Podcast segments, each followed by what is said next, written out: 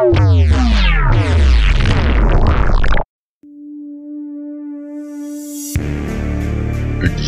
just beyond the boundaries of our comprehension, there lies an unseen world.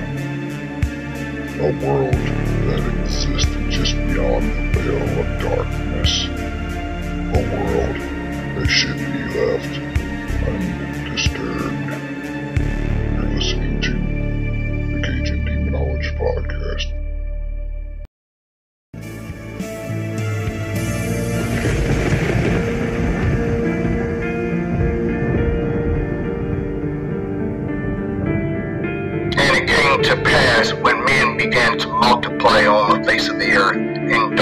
were born unto them.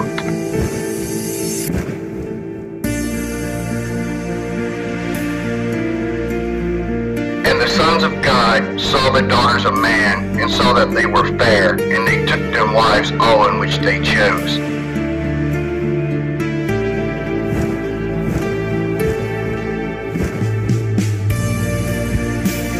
There were giants in the earth in those days, and also after that, when the sons of God came unto the daughters of men, and they bare children to them, and the same became mighty men of old, men of renown.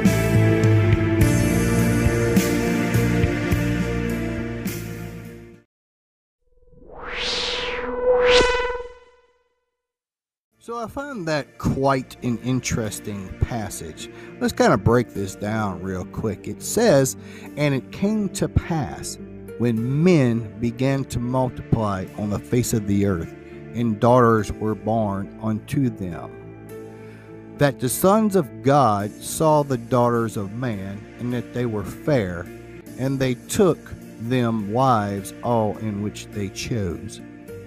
So when they say the sons of God, what exactly are they referring to? Are they referring to mankind? Or are they referring to the Elo Elohim, which translates from Hebrew as the shining ones, or angels? So, what are they saying? That the angels descended on the earth and they had children with earthly women and had hybrids called the Nephilim. So let's dig into this here. And it says, There were giants in the earth in those days, and also after that, when the sons of God came unto the daughters of man, and they bare children to them. The same became mighty men which were of old, men of renown. So, is this where all the mythology comes from, such as the Greek when you talk about Hercules, Zeus, and the Olympians? You know, if you really study, see, this is what's fascinating about studying demonology. You have to study many different literatures, and you would be amazed of how the dots get connected. Like the book of Genesis, okay? So when we say that the sons of God saw the daughters of man, all right, this comes directly from the book of Genesis, okay? Now, and when it says that, um, let's see, hold on. All right, here we go. When it says that the sons of God descended upon the earth and they took them wives in which they chose, this is actually a reference from the book of Enoch, which is, even though it's not canon in the Bible, in Jesus' day, this would have been very popular literature. Okay. And so there's a big gap when we talk about Genesis. But the book of Enoch fills in that gap. So, you know, you have to put two and two together. And it's absolutely fascinating. So they say that there were giants on the earth in, the, in those days and also afterwards. So that's a very, very interesting statement there when they say on also afterwards. Well, Enoch was the great grandfather of Noah. So this is actually a reference to Noah's flood. Noah's flood, from what most people understand, man became so corrupt that God wanted to basically wipe the slate clean and start all over. But that's only part of the story. You see, the Elohim are the Nephilim, the giants on the earth. All right, we talk about David and Goliath, okay, and there's actually references to giants in the Bible itself. Now, what happened is that when the the angels defiled themselves and left their left their first estate, which is their angelic body.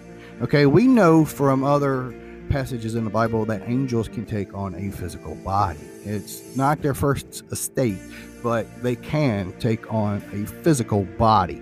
All right, so with that being said, they defiled themselves and they had hybrid race, which were the Nephilim. All right, so I will say this you know, in spiritual warfare, I work a lot with Michael the Archangel. Now, do I see him personally with my eyes? No. It's a mind's eye thing. But they're huge. They're nine to ten foot tall. You know, I made a reference to the um, entity that I saw in the Stinson case on a previous podcast. This thing was about seven foot tall. You know, these spiritual beings are taller than us. You know, in in their slight hints throughout history in movies and things like that. Believe it or not, Hollywood is very keen on these things. Now, look, Hollywood could be a very dark place, but they also have a lot of what you would call, you know, forbidden forbidden knowledge. Okay. Now, when we talk about, let's talk about the Freemasons for an example. The 33rd degree Freemason. Where does it come from? What is so important about the number 33? Well, when the Watchers, the sons of God, the angels, descended up on the earth, they landed on the summit of Mount Hermon, which is the 33rd parallel. So, think about it, guys. This stuff is all fascinating, and this is part of what demonology is. You want to know the enemy, right? You got to really dig into the enemy to know how they work. Because I'm going to tell you, these demonic entities, they have their own swagger to say. They have a certain way they operate and what they do, what they can and what they can't do that the general public absolutely has no idea. They only know what Hollywood tells them. And, you know, like I said before, Hollywood is very keen on these things, but they only tell half truths. I call it the upside down. It's basically kind of where we're at right now. What was once deemed good is now deemed bad. And what was once deemed bad is now deemed good. It's called the upside down. Are you wanting to learn spiritual warfare or just curious about the subject? I offer an online, take at your own pace spiritual warfare and demonology 101 course. Throughout the course, you will learn the vital information that you need to be able to successfully combat forces of darkness. For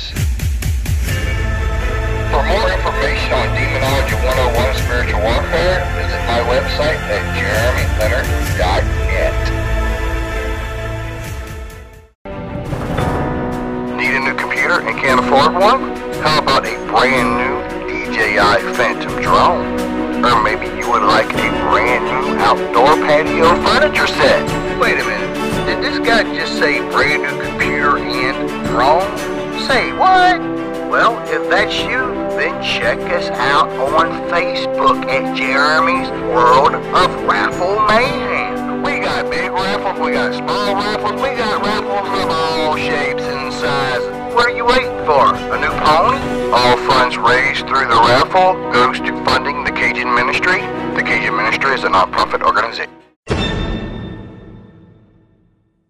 On the first part of the uh, episode, part one, I talked about when I saw the physical form of the entity standing behind me in the mirror.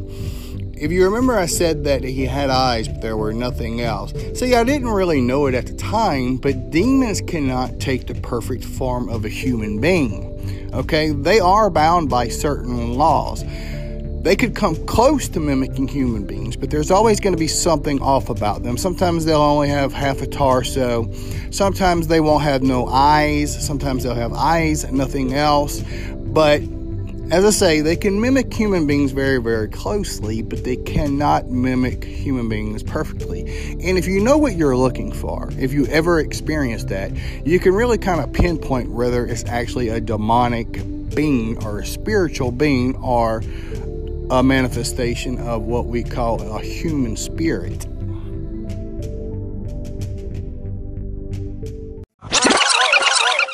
Now, with that being said, I must say this. There are certain instances when a demonic entity will show its true form. However, that doesn't happen often. And I'm going to tell you why. People have this concept of demons being this big, scary looking creature. Okay? Again, that's Hollywood. You have to understand demons are going to present themselves as something lovable, something harmless, in order for someone to open up and invite them in. Remember, demons cannot just show up in your life. They cannot just see you walking down the road and say, Ooh, I want to possess this person. It does not work that way. And I will say this again it does not work this way. Demons cannot do anything against our free will. Okay, we have to freely invite them into our lives. And how do they do that? They present themselves as something likable or lovable. Now, when they feel threatened, that's when the nastiness comes out. So, one thing that always bothered me is why the entity showed itself to me. I was the only other person besides Joy that saw the entity in a physical form, and that really bothered me. Well, years later, I wrote a book called The Dwelling, a dark entity about the Joy Stinson case. And not long after the book was published, I had a friend request from a priest on Facebook. Who even knew priests could have Facebooks, right? But apparently they can. And he sent me a message and he had basically said that he read my book and he was very touched by the way I wrote the book because I did not make myself out to be a hero at all. Okay. I done a lot of things that could have got me hurt and got the family hurt and especially the little girls hurt. But I didn't know any better. But there was something that shielded that from happening, and I'm going to get to that later. So I started having a conversation with this man. When he told me he was a exorcist for 30 years with the Roman Catholic Church, well, naturally, he had my attention. And one of the first questions that I asked him was, why did the entity show itself to me? And this was his exact answer. He said, Demons only show their true form. You have to understand, demons don't want to be known. That's part of how they operate. It's called incognito, right? so demons don't want to be known. But when they feel threatened, that's when they will make themselves known. And this happens a lot when it comes to the rite of exorcism. Okay, you're threatening this entity. That's when it's going to lash out at you. And the demon showed itself to me in that farm because it knew I was a threat, even though I did not know that I was a threat to him. So you may ask, well, what made me a threat to him? Think about it. I was helping this family for no other reason, not for myself. I was doing it purely for them, right? I didn't do it for a selfish reason, for notoriety, fame, or whatnot. I wanted to help that family. It's called pure of heart. That entity knew that. And that entity knew I was a threat. And it tried to scare me away. And you know what? It almost did. But I'm going to tell you something I learned over the years. When it comes to spiritual warfare, God has a plan, right? There's no such things as coincidence. Not at all. Everything happens for a reason. It's a path. And that was the path that was given to me. That was my introduction into a much bigger world.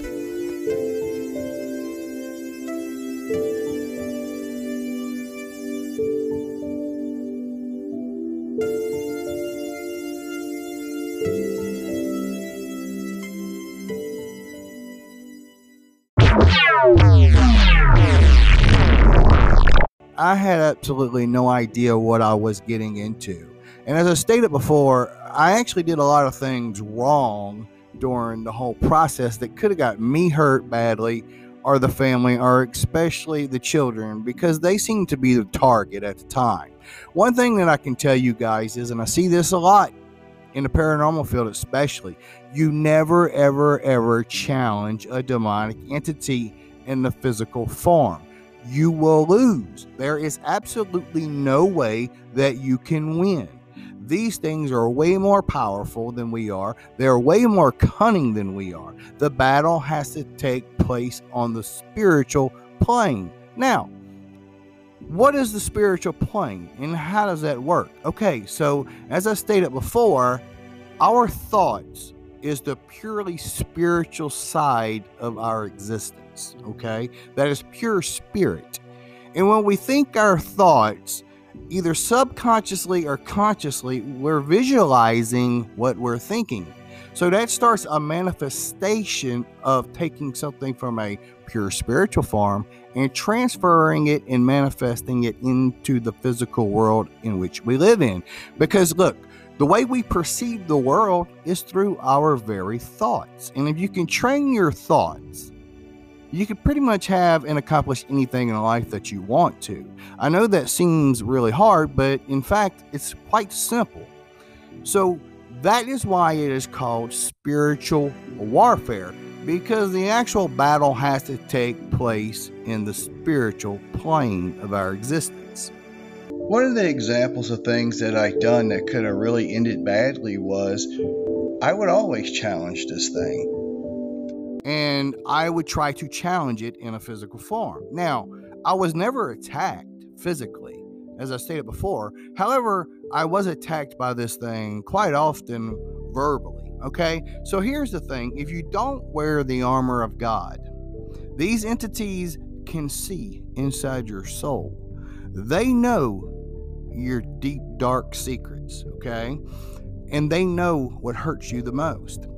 So I've always been a big boy, right? And when I was in school, I used to get picked on quite often, and that left a big emotional scar in my life. So this thing used that to its advantage. It would make oinking sounds, like literally oinking sounds. In the very beginning, I could barely hear it through a digital recorder.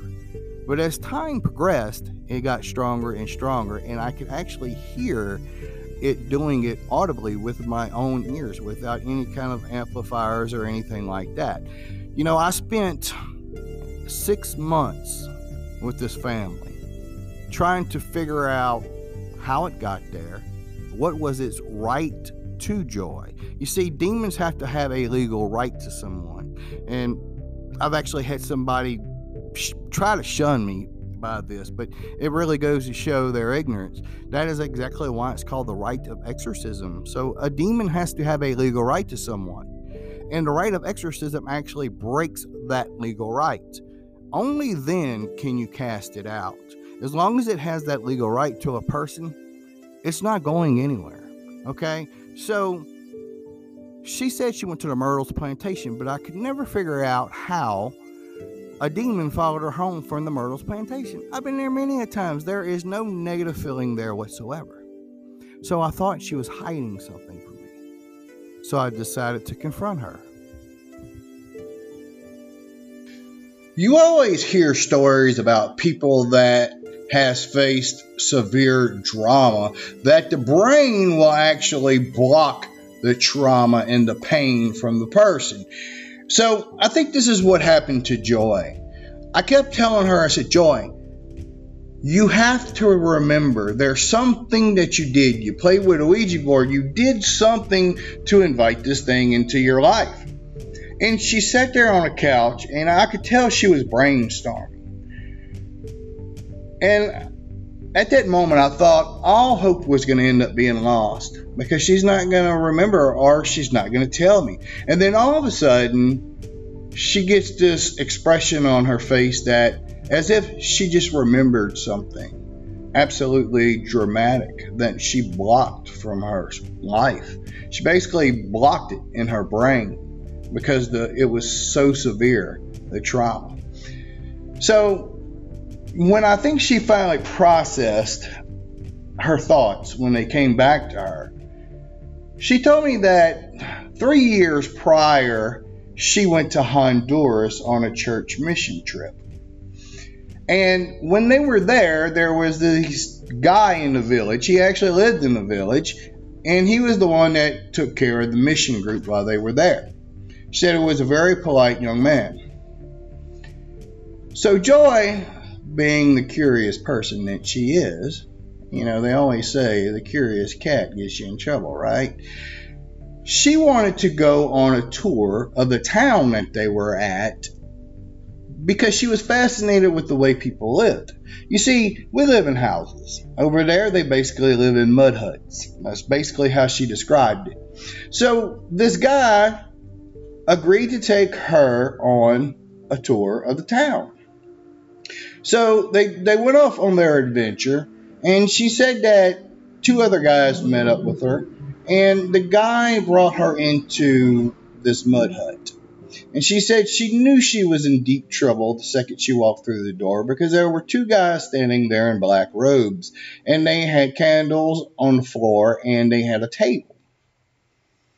So, what happened was, Joy, you see, was on her menstrual cycle at the time. And believe it or not, she was a virgin at that time. As I stated before, Joy was a very devout Christian. See, one thing you got to understand is when it comes to satanic rituals and demons, everything is finalized in blood.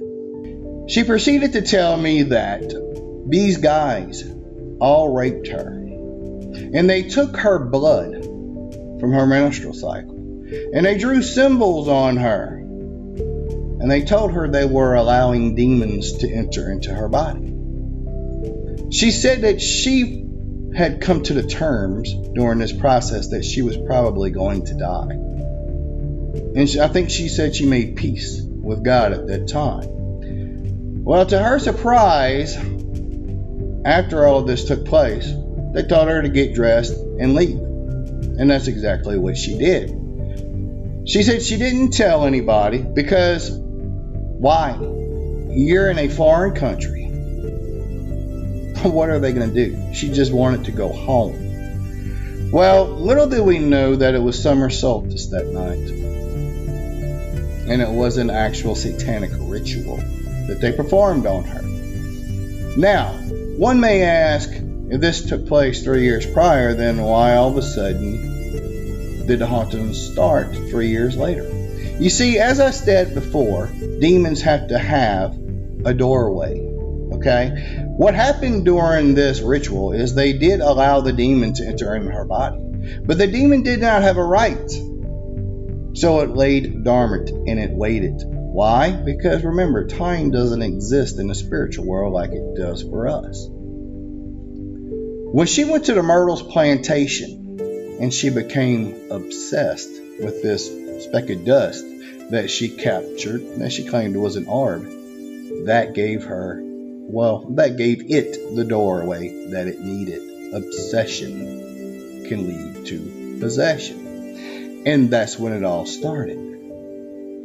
So there was a part of me that was absolutely terrified, but then there was a part of me that was relieved because now we know what its right is. Now I just have to find somebody that can break it. And that was going to be a whole new challenge. I've already tried it once and I was shunned by a minister and a priest. So, what do I do? I was bound and determined I wasn't going to be defeated. And I went to different places, talked to different people, and finally I was led to a Pentecostal preacher. So, I talked to him and he agreed to perform a deliverance on her. Now, one thing that I could tell you about this Pentecostal preacher was right off the bat was he was very arrogant and very cocky. But I didn't care. If he could help her and the family, so be it. We made arrangements for him to meet three days later, I think it was. Well, the day that he was to arrive, I showed up at the house early, you know, because with all the anticipating and everything, and I wanted to make sure that Joy was in a good place, you know, mentally to be prepared for this. And Next thing we know, we see this big, huge white Lincoln Town car driving down this long driveway. And we're all standing underneath the carport. If you don't know what a carport is, it's basically a garage that doesn't have sides on it. It's just a roof and you put your car under. So, as this Lincoln Town car pulls up, this preacher gets out. Now, this is a big man. He probably weighs about 300 pounds, about six foot tall. And he gets out of his car, he grabs his big old Bible. He actually had a big Bible with him and he starts walking toward us. And as soon as he got on the concrete slab on the carport, I watched a grown man be slammed to the ground by something that was not there. I can't even begin to describe to you the horror I felt at that moment. And I'm going to tell you why. No more than 30 minutes later, earlier, I was doing just what I said I should have never done. I would challenge this thing. I was calling it out. I was calling it a coward. That could have been me They got slammed to the ground like that. At that time, I didn't quite comprehend, I guess, the abilities that this entity had and the danger that I was in. Because I am witnessing a grown man crying and screaming in pure terror. So it felt like forever, but I'm sure it was only two or three seconds. This thing released him. I watched this Pentecostal preacher stand up and he jumped in his car and as he's pulling out he told joy to never call him or step foot in his church again and as he's pulling down the driveway i remember a thought that stuck in my mind was this thing is not going to let this happen i remember saying dear god please you know help this family it's winning. The evil, the darkness is beating us. But you know what? As I said earlier, I learned God always has a plan, right? Sometimes He lets things happen to teach you a lesson or teach you something that you need to be taught for future references. So I continue the search to find someone that can deliver joy. Lo and behold, the very next day, just by mutual conversation with a friend, I met that person that would eventually deliver joy. This person proceeded to tell me that their preacher, or the church that they go to, specializes in spiritual warfare and deliverances. And when I hear this, I'm, I'm thinking in my mind what just happened with the Pentecostal preacher. But you know what? This is why that Pentecostal preacher got attacked.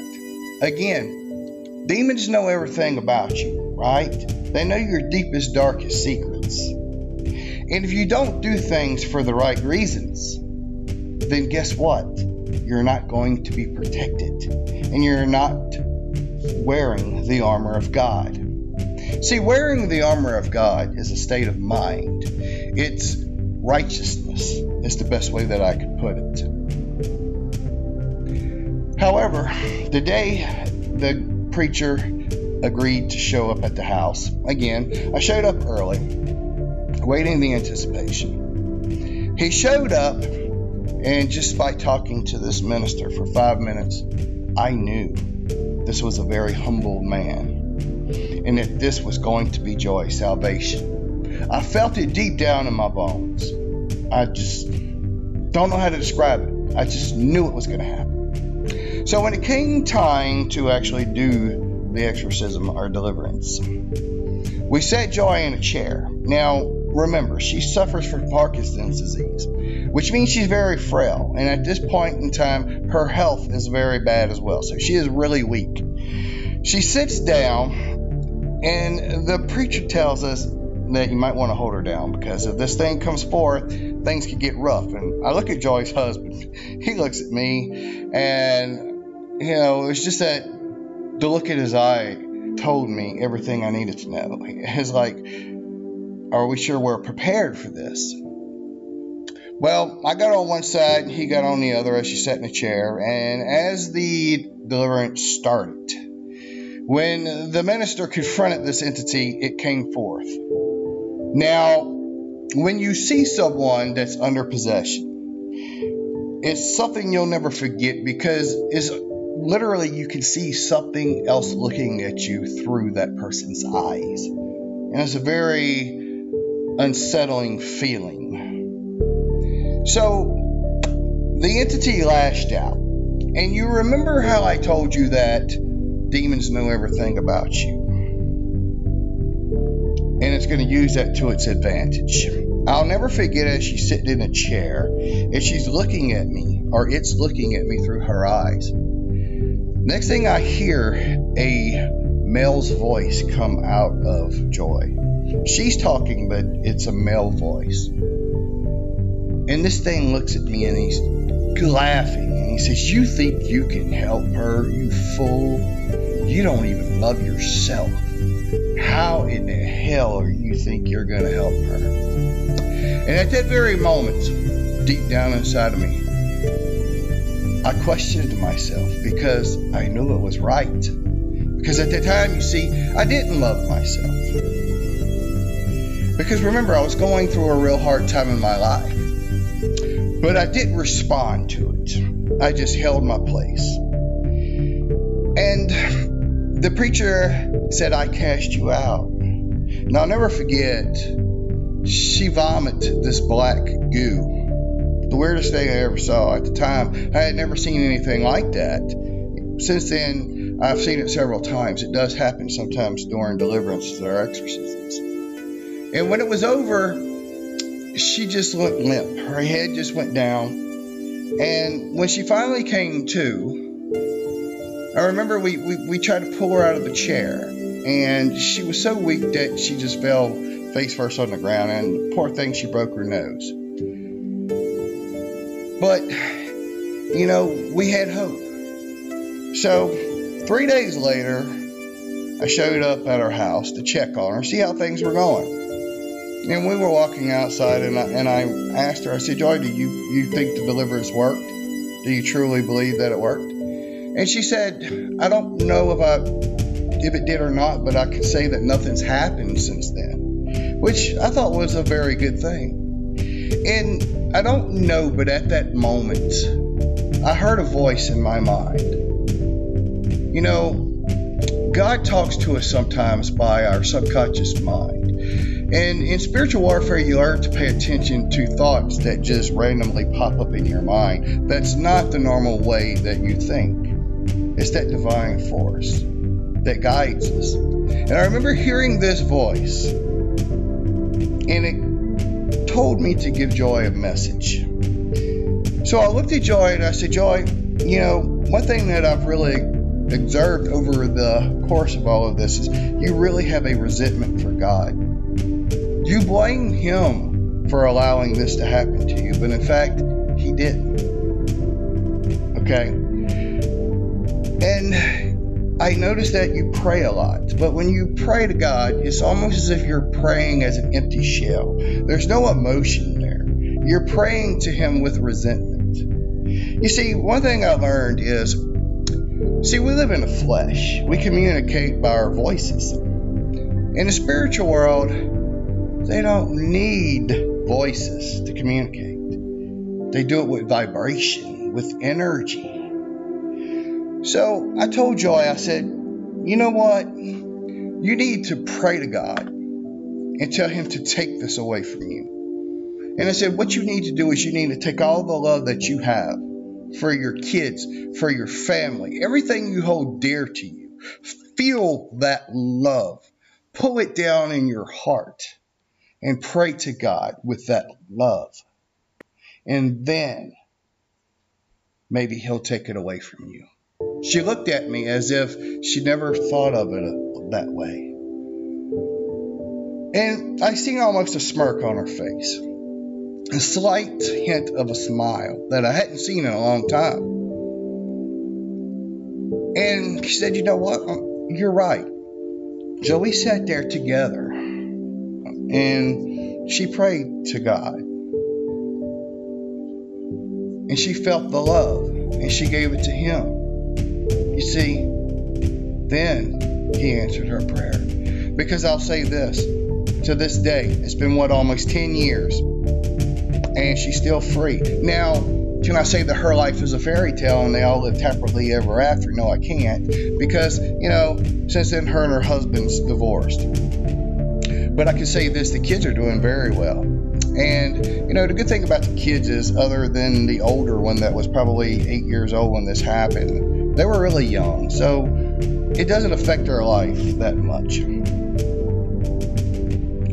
But on a positive note, she's doing quite well. She's working as a nurse, and she went to a treatment that helped her with her Parkinson's disease. They actually put some kind of chip in her in her brain, and it takes away the the, the, the tremors and stuff. And you know, I have a very special bond with this family, and especially Joy. And a friendship that we have is is very strong, and it will continue to be that way, as it is with a lot of my clients and people that I have helped over the years. So, always remember, guys, no matter how bad a situation is, there's always something good that's going to come out of a bad situation. And Joy's living proof of that. Guys, thank you for tuning into the Cajun Demonologist podcast. Until next time, see ya.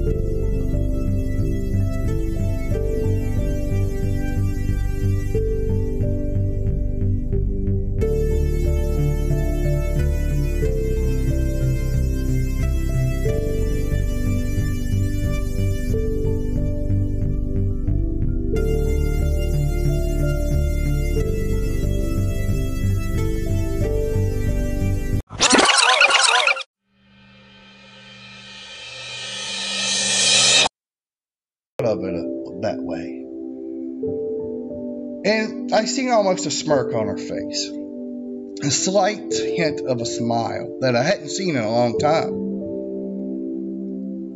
And she said, You know what? Um, you're right. So we sat there together and she prayed to God. And she felt the love and she gave it to Him. You see, then he answered her prayer. Because I'll say this to this day, it's been what, almost 10 years, and she's still free. Now,